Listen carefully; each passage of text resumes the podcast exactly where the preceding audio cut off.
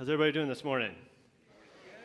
Awesome. All right. Well, welcome to Great Oaks. My name's Jesse. I'm one of the pastors here on staff. Um, can't think of a better place to be than right here, gathered with all of us here this morning. So, if you weren't able to make it and you're watching online, welcome.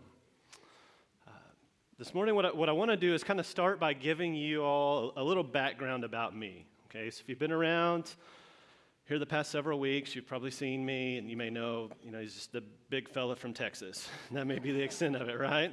Right. So I want to start, kind of give you a little, little history, and maybe let you know me a little bit more. All right. So I am from Texas. I'm born and raised, a whole, whole life there. So I grew up going to church with my mom and my sister. Uh, my dad wasn't really in the picture growing up, um, so we just, you know, went pretty faithfully week after week. Um, and was a pretty good kid. Then, whenever I was 10 years old, I found out that my dad was getting remarried and they were going to have a baby. So there's all this excitement that goes along with this, right? I'm going to be a big brother here. I had a, a, younger sister, but you know, I have a little brother, so that's really cool. There's a lot of fun stuff that you can do there that you can't do with a sister, obviously. So we've got all this excitement going on, um, but then unfortunately, that excitement kind of kind of faded pretty quick. Um, there started being some complications and things, and uh, my brother was born, uh, but unfortunately, due to everything going on, never never made it home from the hospital. Um, so with that, um, I, I can remember feeling at 10 years old, even just this sense of injustice and anger rising up in me. So like I said, I'd grown up going to church, and I had just enough exposure to things that I knew God was real and I believed in Him, but I felt like He gave me a raw deal. Um, and I can remember this thought process as a 10 year old that I had that God, I've been a good kid. I've been a good kid up until now. And this is what you're going to do with my life. I hate you. I'm going to deserve this. And it was like right then, this rage and anger just welled up inside of me and filled me and went on well into high school for several years. Now, that whole time, my mom kept taking me to church, kicking, screaming, cussing, right? Praise God for persevering mamas, right? Like, like that, and that's a word for some of you out there too. You got a wayward kid. Keep, keep at them, keep going. So that whole time, you know, we're still going to church. Um, I'm not really wanting to be there, but my junior year of high school, the church that we were going to announced that they were going to take this trip and they were going to go to Hollywood, California. So I remember making this big announcement about it, and I thought, that's kind of cool. like, Hollywood? Like, who doesn't want to go there? And then they kind of move on and they're talking about the cost for the trip and everything involved, and I'm just like, you know, that, that's not going to happen. And just kind of moved on my way, didn't really think much about it. But what I didn't know and realize was that praying, persevering mama that I had uh, also had some praying, persevering friends, too. And they were concerned for the place that I was at. And one of those friends was this lady named Miss B. All right. Now, I, I knew Miss B really well because she actually tutored me in Spanish. Um, because obviously, look at me, like I can't order at Taco Bell. Like I ne- needed the help, right? So, uh, but what I didn't know is that there was a lot more to Miss B than just being good at Spanish. She was praying for me as this lost young man that was just full of anger. And in that time, Miss B became convinced that I was supposed to go on this trip to Hollywood. So much so that she told my mom to sign me up. And she said, Don't worry, he's going to get there. God's going to make a way. And this whole lady saw to it that that happened. She sacrificially gave, making sure that I had a spot on that trip because she was convinced God wanted me there for something. So, spring break, that year, I find myself in Hollywood, California. All right, so I'm excited because it's Hollywood. The problem is, is that I wasn't really paying attention to what the whole trip was about. All right, like they, I'm sure they went over it, and I just didn't listen or didn't really care. I was just focused on Hollywood, right? So the trip was like a missions trip, and we were going to this place to learn about like street ministry, evangelism, things like that. So I didn't, I didn't care about that at all. It's Hollywood. So the first day, we're in this classroom kind of setting, and they got these people teaching and talking, and I'm not paying attention. Like, I don't really know what's going on. But then they make this announcement that that night we're going to go out on Hollywood Boulevard. So I'm thinking, this, this is going to be awesome. Like, Hollywood Boulevard, this would be cool. So that's what happens. Now their expectation was is we were supposed to take the things that they had been talking about and then practice it. You know, to start talking to some people, pray for some folks, that sort of thing. I, I mean, I didn't care about that. So I'm just walking around checking things out on Hollywood Boulevard. Like I see Eddie Murphy from a distance, like that, that's pretty cool, you know. And I'm just taking in this environment, absorbing it all. And as I'm walking down the sidewalk, um, I see this crowd of people a lot of them are folks that I'd gone with this trip on, and then some other folks I didn't recognize or know. And as I'm getting closer, I realize this crowd is all kind of gathered around this old homeless guy on the street. And this guy is standing here street preaching, okay? Like he's talking about Jesus, he's quoting Bible verses, all of this stuff. And I was captivated by what was happening, okay? I'm thinking in my teenage mind, this guy is slick. Like he knows his stuff, and he has got these church folk all riled up. Like he's about to ask for some money and get a huge payday here. Like that's my skepticalness coming through, all right? That's all I'm thinking.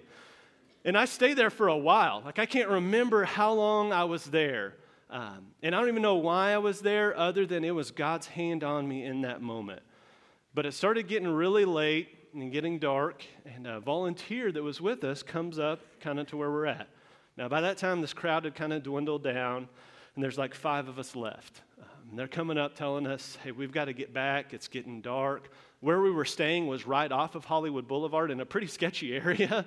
So the place is like gated up, and they got to lock it in all up at night just for safety purposes. So we're there. They come up. We're kind of wrapping things up with this guy and it's just this handful of us, and I'll never forget this. Okay, so there's three people, then me, and then another person to my right. And we're kind of in this little half circle around this guy. And he's going through saying goodbye to everybody, shaking their hands, introducing himself. And he goes to these three, and then he skips me and goes to this person. So at this point, I'm thinking, who do you think you are, you bum? Like, you're just going to skip me like that? And then after he shakes their hand, he comes back to me. This guy grabs my hand, he pulls me in, and he starts telling me all of this crazy stuff. Like this guy was like he was reading my mail. Like I have no words to describe it at that time, but he's telling me like specific things from my past growing up that he had no business knowing or knowing anything about.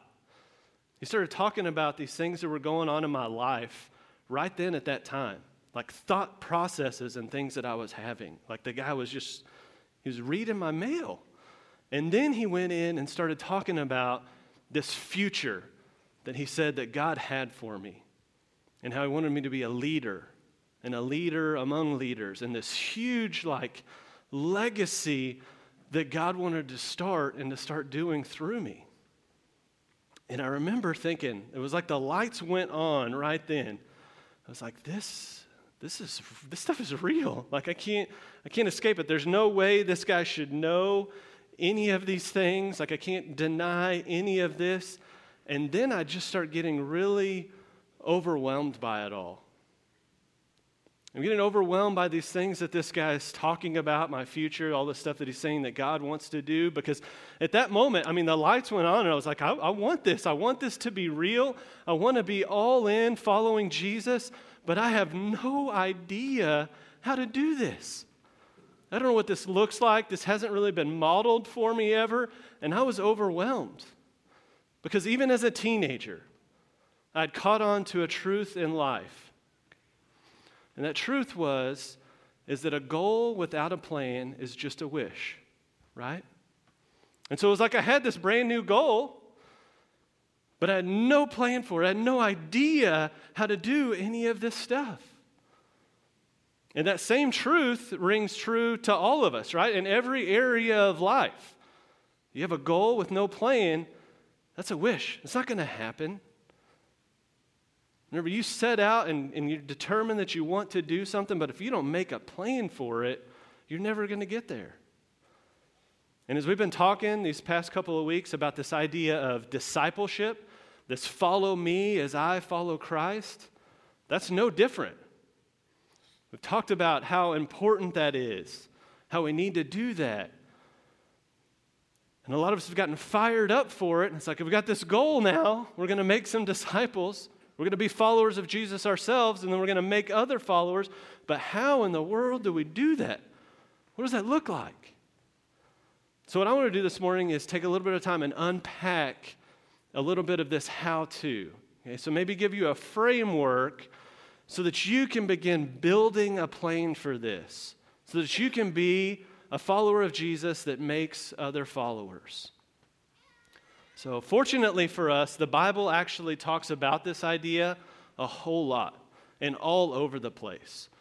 So, you have guys like Moses, and he takes Joshua and Caleb, right? You've got guys like Elijah and Elisha. And then obviously Jesus, like he's the one that modeled this and started this whole thing and set a great example for it. But there's these two other guys that I really want us to take a look at this morning. And it's these guys named Paul and Timothy. Okay? Now, Paul, if you've been around church much, you've probably heard of him. He wrote most of the New Testament. He's actually the one that wrote these verses that we've been looking at the past couple of weeks. Those verses from 1 Corinthians 11 1. Follow me as I follow Christ. That be imitators of me as I am of Christ. So that guy took this younger man, Timothy, under his wing and started pouring into him, investing in him, encouraging him as a young leader, correcting him, instructing him. So you may have heard of Timothy also. Okay, so he's, he's made it obviously in the Bible here. There's two books in your, your Bible named after him. First and Second Timothy. All right, so it's really creative there. First and Second Timothy. And that's where we can get a lot of the idea about these men's relationship here, okay? So if you've got your Bible or you know, your tablet or your phone or whatever it may be, you can turn to 2 Timothy chapter 2. 2 Timothy chapter 2, and we're just going to look at a couple of verses here. So verse 1 and verse 2. Now, this is Paul talking here, okay, empowered by the Holy Spirit. And here's what he says it says, You then, my child, be strengthened by the grace that is in Christ Jesus. And what you have heard from me in the presence of many witnesses, entrust to faithful men who will be able to teach others also. So notice what Paul's saying here. He says, Timothy, my child. Now, he's not his actual child, okay? But what happens here in these types of relationships is over time you start to gain a sense of family. So you may have heard somebody talk about someone in their life that was like a spiritual father or a spiritual mother to them. That's the same thing that's going on here with Paul and Timothy. Paul's invested so much of himself in Timothy, and their relationship is so tight that he sees him as a son. So he practiced this discipleship making with him. And then he goes on, instructing Timothy from there.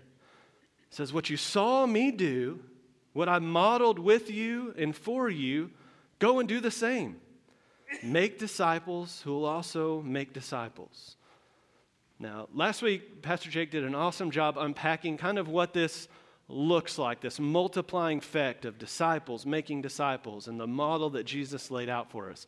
So, if you weren't here, you missed that, be sure and grab that online, and it'll kind of help give you a good foundation for all of this. So, but then we have to ask ourselves so, how did, how did Paul do this? How was this modeled for us, and what can we take away from it? So, there's six things that I want to point out here, okay, that we can take from this relationship between Paul and Timothy, and we can use those as a framework for our plan, for our plan to make disciples. So, the first thing that you need to know is that disciple makers initiate discipleship. So, as a disciple maker, you are the initiator in that relationship. As a disciple who makes other disciples, who makes other disciples, you're to take the lead there. You don't sit around and wait for someone to come to you to ask if they would, you know, you would mentor them or disciple them. You take the lead. That's how Paul operated with Timothy. He went to him, he took him along. He said, Come with me. Come on, let me show you what God has shown me, what he's put in me. It's also what Jesus did. If you remember, he went to these disciples and called them to follow him. He wasn't just hanging out by the Sea of Galilee waiting for whoever showed up. He was active. He went to them.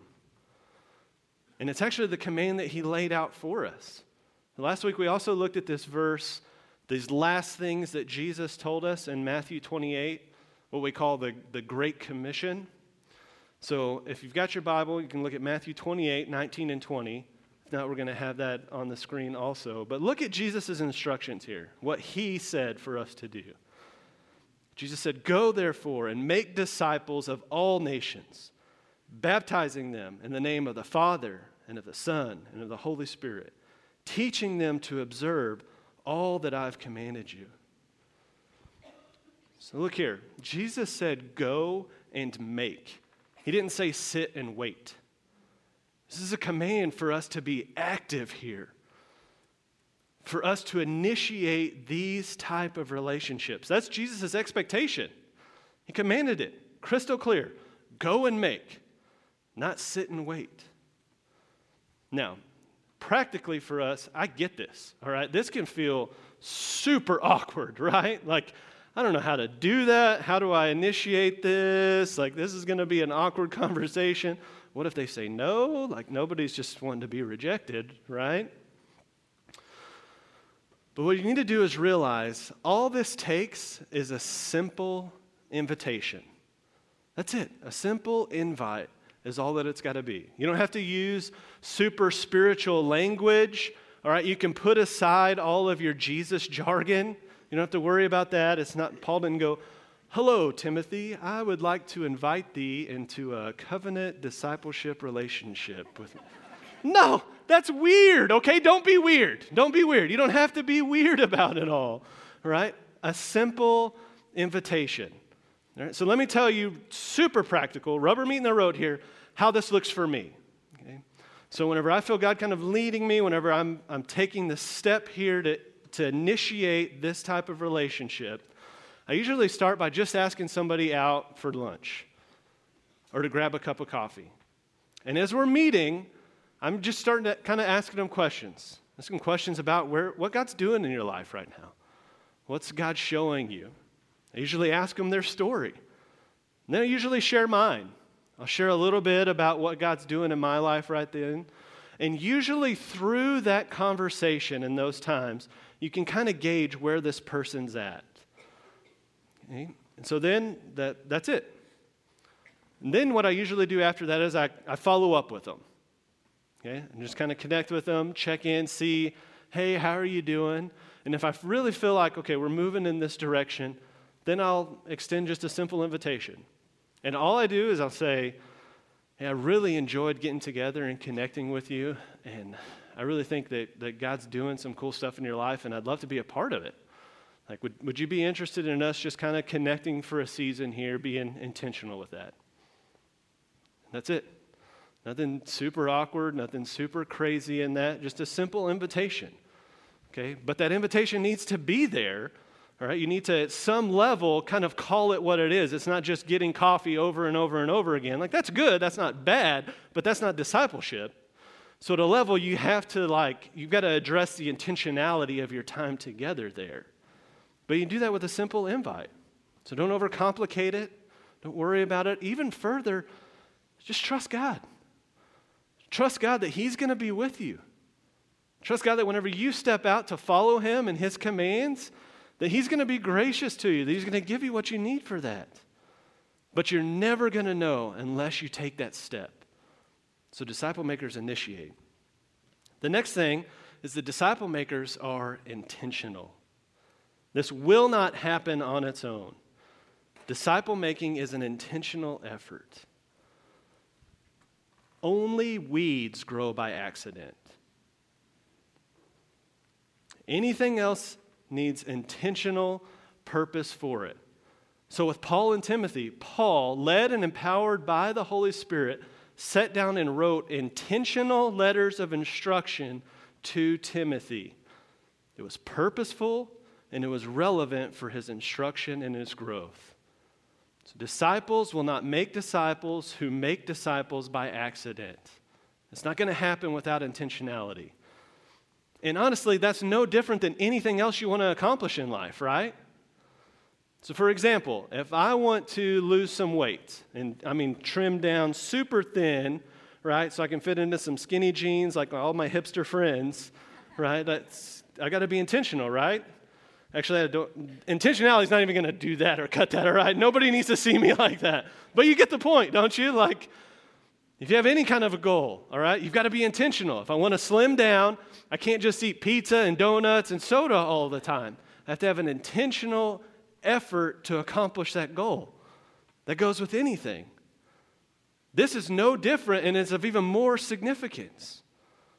If we have an intentional approach to making disciples and being intentional with our time. So, on that note of intentionality, too, let, let me kind of clarify a couple things. This doesn't have to be in what I would call formal types of settings. Okay, and by formal settings, I mean like a, a life group or a prayer group or a class. Those are all great. Do not hear me wrong. I am for all of those, okay? And those are great tools to help you be purposeful in disciple making. But I'd also encourage you to think about other types of settings, maybe informal settings, where you can be intentional with your time. So maybe it's inviting that younger mom along with you as you go shopping or having that family over for dinner, or taking that young man with you to do a project on your house. And that whole time that you're together, having intentional conversations, being purposeful with that time that you have. Now, the good thing for us in this day and age is we also have got a million different resources to help us with that. So you can grab a Bible study and go through that together. You could study a book of the Bible. You could use the YouVersion Bible app has got a million different reading plans. You guys could go through those together. Spend time praying together. Right? Ask them how they pray. Show them how you do together. Just be purposeful and intentional with that time together. Again, intentionally inviting them to do life with you and being purposeful with that time. So, disciple makers initiate and they're intentional. The other thing is the disciple makers instruct. They teach those that they're discipling. So look again at that 2 Timothy chapter 2 and look at verse 2 this time. And what you have heard from me in the presence of many witnesses, entrust to faithful men who will be able to teach others also. So notice those last three words. Take a look at that. Teach others also. Disciple making is all about providing instruction, teaching others what God has taught you. Now, when I say that, I, I can feel the anxiety in the room rise up. Like I can feel it all the way from some of you online right now whenever we talk about teaching others, right? Like I don't, I don't know how to do that. I'm, I'm not a teacher. You don't feel like you're at a certain level. There's just a lot of fear associated with that, right? Like, I mean, what if we get together and they start asking me about Leviticus or Revelation or hermeneutics? Like, what even is that? Herma, what? Like, I don't, know this stuff. I didn't go to school for this. I studied accounting or I studied engineering or slow down, big fella. Like, I barely passed freshman English, right? Like, I don't, I don't have the answers to this. And there's so much fear that can get wrapped up in all of that, okay? But I want you to listen really close. That fear is a lie, straight from the deepest pit of hell. Don't buy into that fear. There's not a certain level that you have to get to in order to do this. There's not a certain amount of knowledge that you have to have or getting on some kind of spiritual hierarchy before you can start doing this. It's, it's simple. You don't need that degree, okay, in theology. Those 12 guys that Jesus picked out to start this whole thing, they didn't have that. They didn't have any of that background at all. It's not that you get to a level that you know enough where you can do this. You also, you don't even have to be a teacher or have a gift of teaching to do this. Okay? If God has shown you anything, you have something to share. If God has done anything in your life, if He's taught you or shown you anything, you have something to share. So show what you know. That's it. It's that simple. Show what you know. You don't have to worry about having an answer to every theological topic or knowing every book of the Bible backwards and forwards. Show what you know. That's all that it is. Look again at 2 Timothy. Here's what Paul's saying. He says, You then, my child, be strengthened by the grace that is in Christ Jesus. And what you've heard from me in the presence of many witnesses, entrust to faithful men who will be able to teach others also. So he says, Listen, what you've heard from me, share that with others. Just show what you know, Timothy. So the best way that I've ever heard this illustrated is to think of it like this, okay? You can't fill up anyone else's cup. And that's not what God has asked you to do. What God has asked you to do is to take your cup and empty it out. That's all. You show what you know. Whatever He's given you, you pour that out into others. kind of a little side note on this too. Okay, I know there's a lot of you that you're just you're hungry for God to do more in your life. You want God to show you some more and teach you some more. And if that's you, if you want more of God in your life, then you need to start show, sharing what God has already shown you. Why would God be giving you more if you're not sharing what He's already given you? So show what you know. So disciple makers instruct. The next thing is disciple makers are also encouragers. So again, let's think back to this relationship between Paul and Timothy. Paul wrote Timothy two letters here to encourage and to instruct him. So, even in that verse that we've been looking at right there, okay, look how that starts out in that 2 Timothy 2. It says, You then, my child, be strengthened by the grace that is in Christ Jesus. So he says, Timothy, be strengthened, be encouraged. Right? And this is how he starts the letter to him, too, all right? So flip back over to chapter 1, 2 Timothy chapter 1 Verse 3, here's how Paul starts off this whole thing to Timothy. He says, I thank God, whom I serve, as did my ancestors, with a clear conscience, as I remember you constantly in my prayers, night and day. Timothy, I thank God for you. I pray for you constantly. Be encouraged. You ever have someone let you know that they're praying for you? Or write you a letter of encouragement? Or a quick note, doesn't, doesn't that do your heart well? It does something inside of you, doesn't it? It's like it imparts courage, right? So think, think about that word even, encourage. There's two parts there in and courage. Impart courage. And we've got the power to do that through encouragement. And I've had people in my life that have done this so well over the years. And every time I get a note from one of them, or a text, or a letter, I just get so full of it's like I can storm the gates of hell with a water pistol, right? Like I'm just I'm full of courage from these people. They've imparted this. They've deposited courage inside of me. And as disciple makers, that's our role.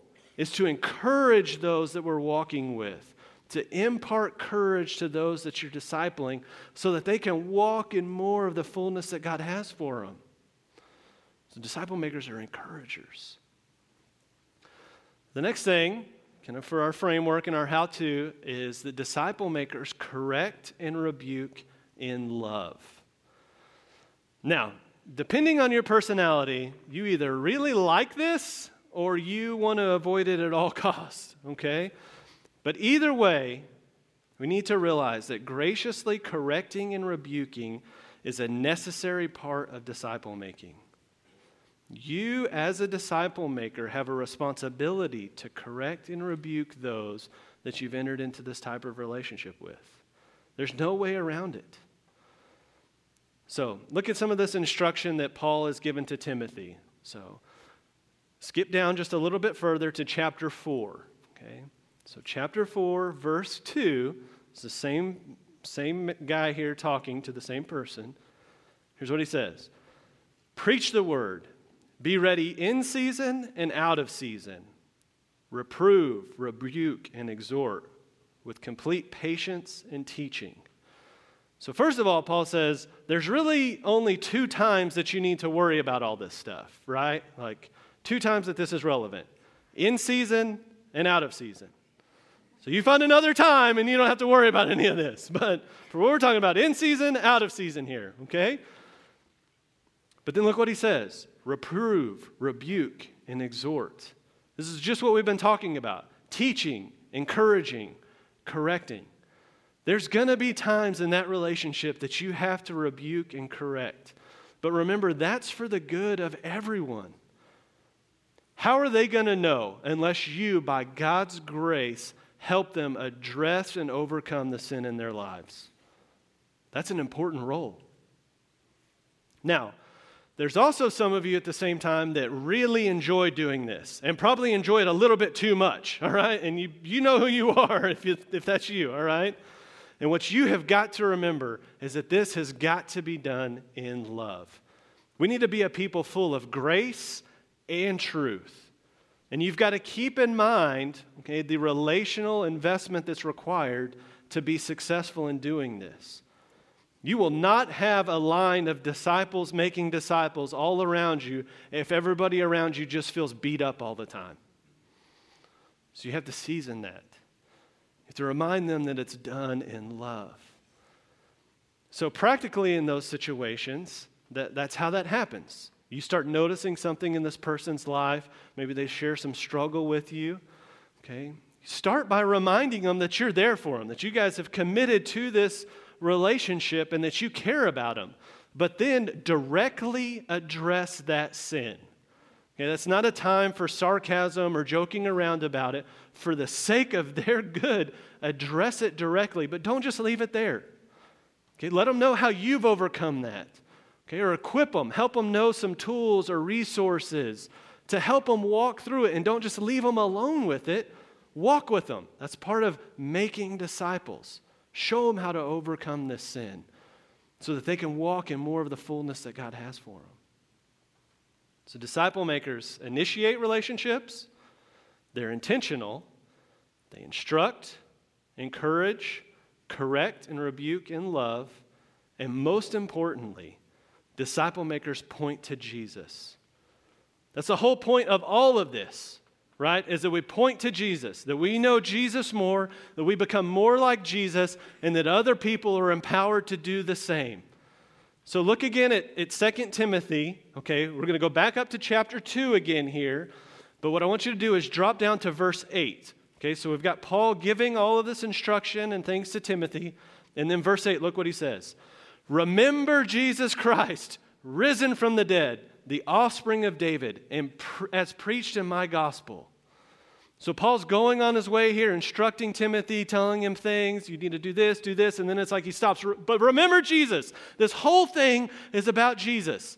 Look at any of the letters that Paul has written. Both of them he wrote to Timothy, anything else in the Bible, and you see that Paul has this kind of common flow of things that he's teaching, he's instructing, he's rebuking at times, and then it's like he just gets wrapped up and stops and he's like, hold on a second. Refocus. Remember Jesus. The whole reason I'm telling you all of this stuff is about Jesus. The whole reason that disciple making is a big deal is because of Jesus.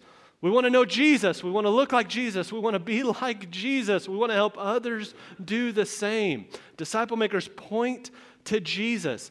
And that's what sets this whole thing apart from just mentoring, okay? Mentoring's great. That's fine. You can mentor somebody in fishing or quilting or ferret racing. I don't know. You pick. You pick, okay? That's great. All right? That's all good. But Jesus is the center of this stuff. And when Jesus is the center, it affects everything. It affects your marriage, it affects your parenting, it affects your employment, Every area is influenced as Jesus is the center because disciple makers point to Jesus. It's all about Jesus. Everything that we do, we point to Him in our relationships as we're taking our next steps towards God and we're helping other people do the same, and they're helping other people do the same. So, let me show you what this practically looked like in my own life, okay? So there I am, Hollywood, California. I've got this new goal for my life, and, and I'm overwhelmed about it.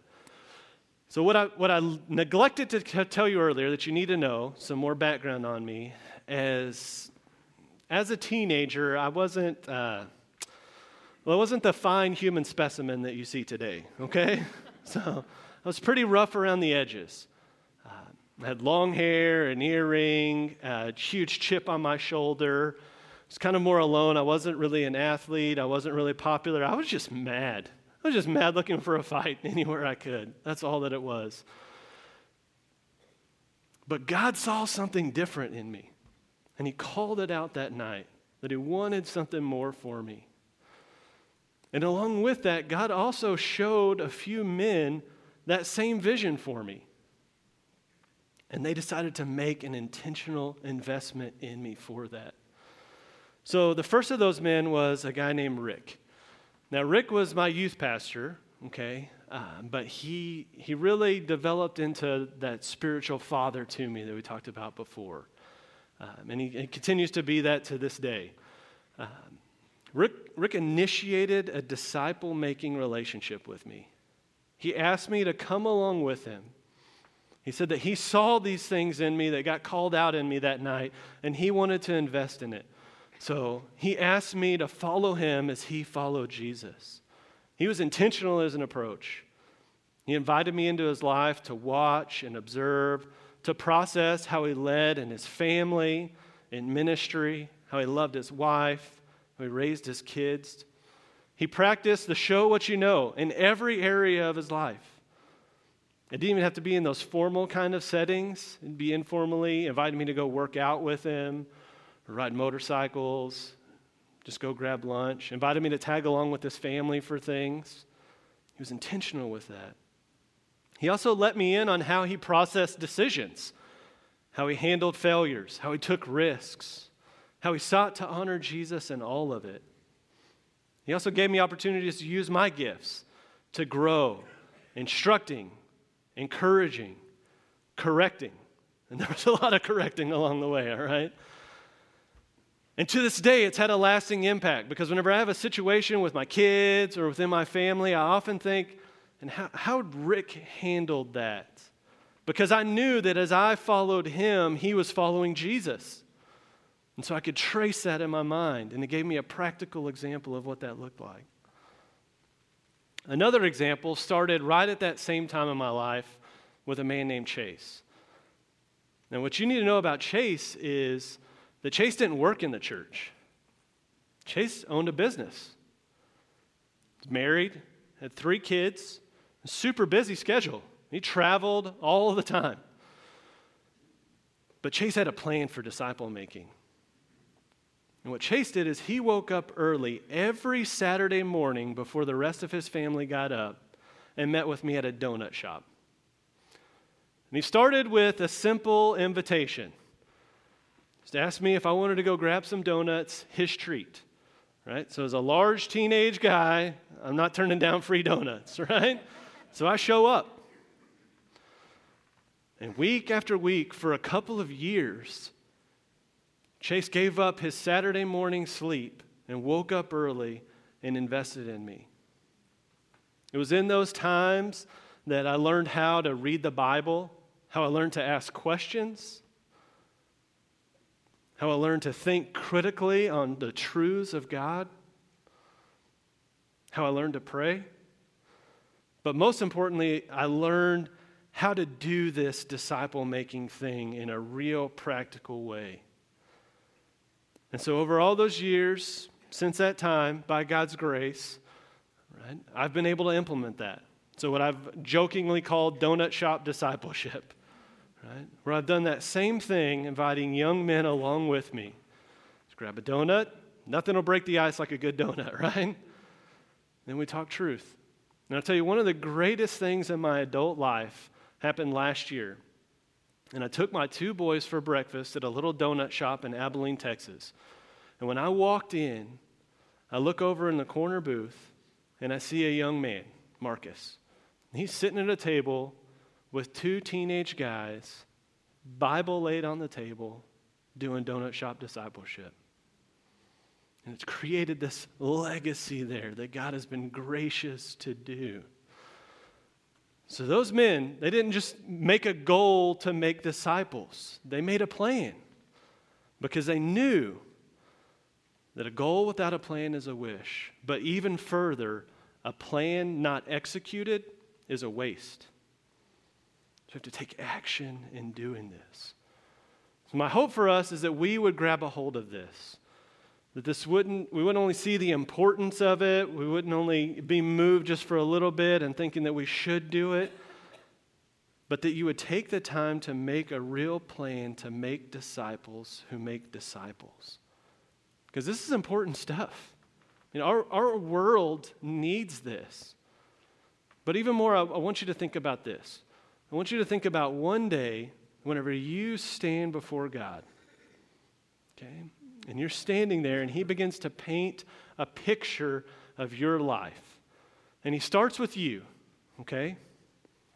And then from there, it kind of fades out, and He highlights and shows you these people that you've invested in, these people that you've discipled, that you said, Follow me as I'm following Jesus. And then that picture gets a little bit broader, and he shows you the influence that those people had on other people. And then it pans out even further from there, and it shows that the people that those people influenced were influencing. And on and on and on and on. And on that day, I believe that God is going to give us a grace to see the chain reaction of our obedience to Him. That we're going to see well beyond those people that we just invested in on our few years here on the planet, but how He unpacks that for a legacy. But we've got to intentionally take steps in making a plan and executing a plan for that to happen. So, as we're kind of wrapping up this series, talking about this follow me and discipleship idea, one of the things that we want to do is, is give you a tool to help with that. Okay? So, on your way out, we've got a book that we want to give you. It's called Discipling, right? This is by Mark Dever. It's an easy read, um, small book, you can see. And it's not just small because I have huge ogre hands. It's a little book, all right? So you can read it quick. All right? And we've got enough for every family on your way out. So I want to encourage you take that, Utilize that resource. Keep this in front of you. Okay, we've got a great new series coming next week that's going to be incredible. But let's remember through that that as whatever we learn, we need to be sharing with other people and keep that going. I also want to encourage you this week in your life group to talk about this. Okay? If you're not in a life group, we can help you find one right? So after service, you can go to Connection Central in the back. We'd love to meet with you and make sure that you're plugged in today so you can be connected. I also want to remind you, just like we say every week around here, don't let this stuff stop with you.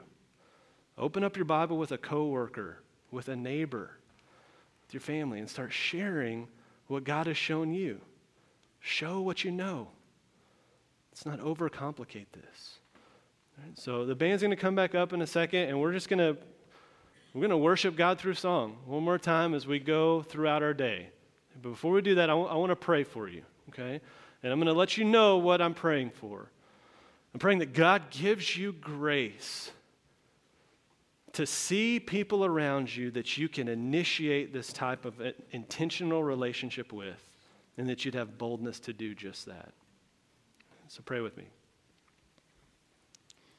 Father in heaven, I thank you for your goodness to us. I thank you that you're among us and that you're with us. And I thank you that you're at work. Father, I ask for each one here that you would give us a, a special grace as we seek to follow you and as we invite others along. As for every man and woman in here, that right now you would bring someone to mind that they can begin walking with, that they can begin discipling. Would you give them courage and boldness to follow you? And as they do, to tell that person, follow me, come along. God, we love you, we praise you, we thank you for your goodness to us this morning. Amen. So if you would, you stand up. I also want you to know, you know, if you're if you're new to all of this and we're kind of wrapping up this disciple making series and you're interested like what, what does that even look like to be a jesus follower maybe you're, you're starting to be interested in taking those next steps i want to encourage you talk to somebody. We'll have pastors and prayer partners on the sides here as we're singing and celebrating, and we'd love to answer any questions that we possibly could for you.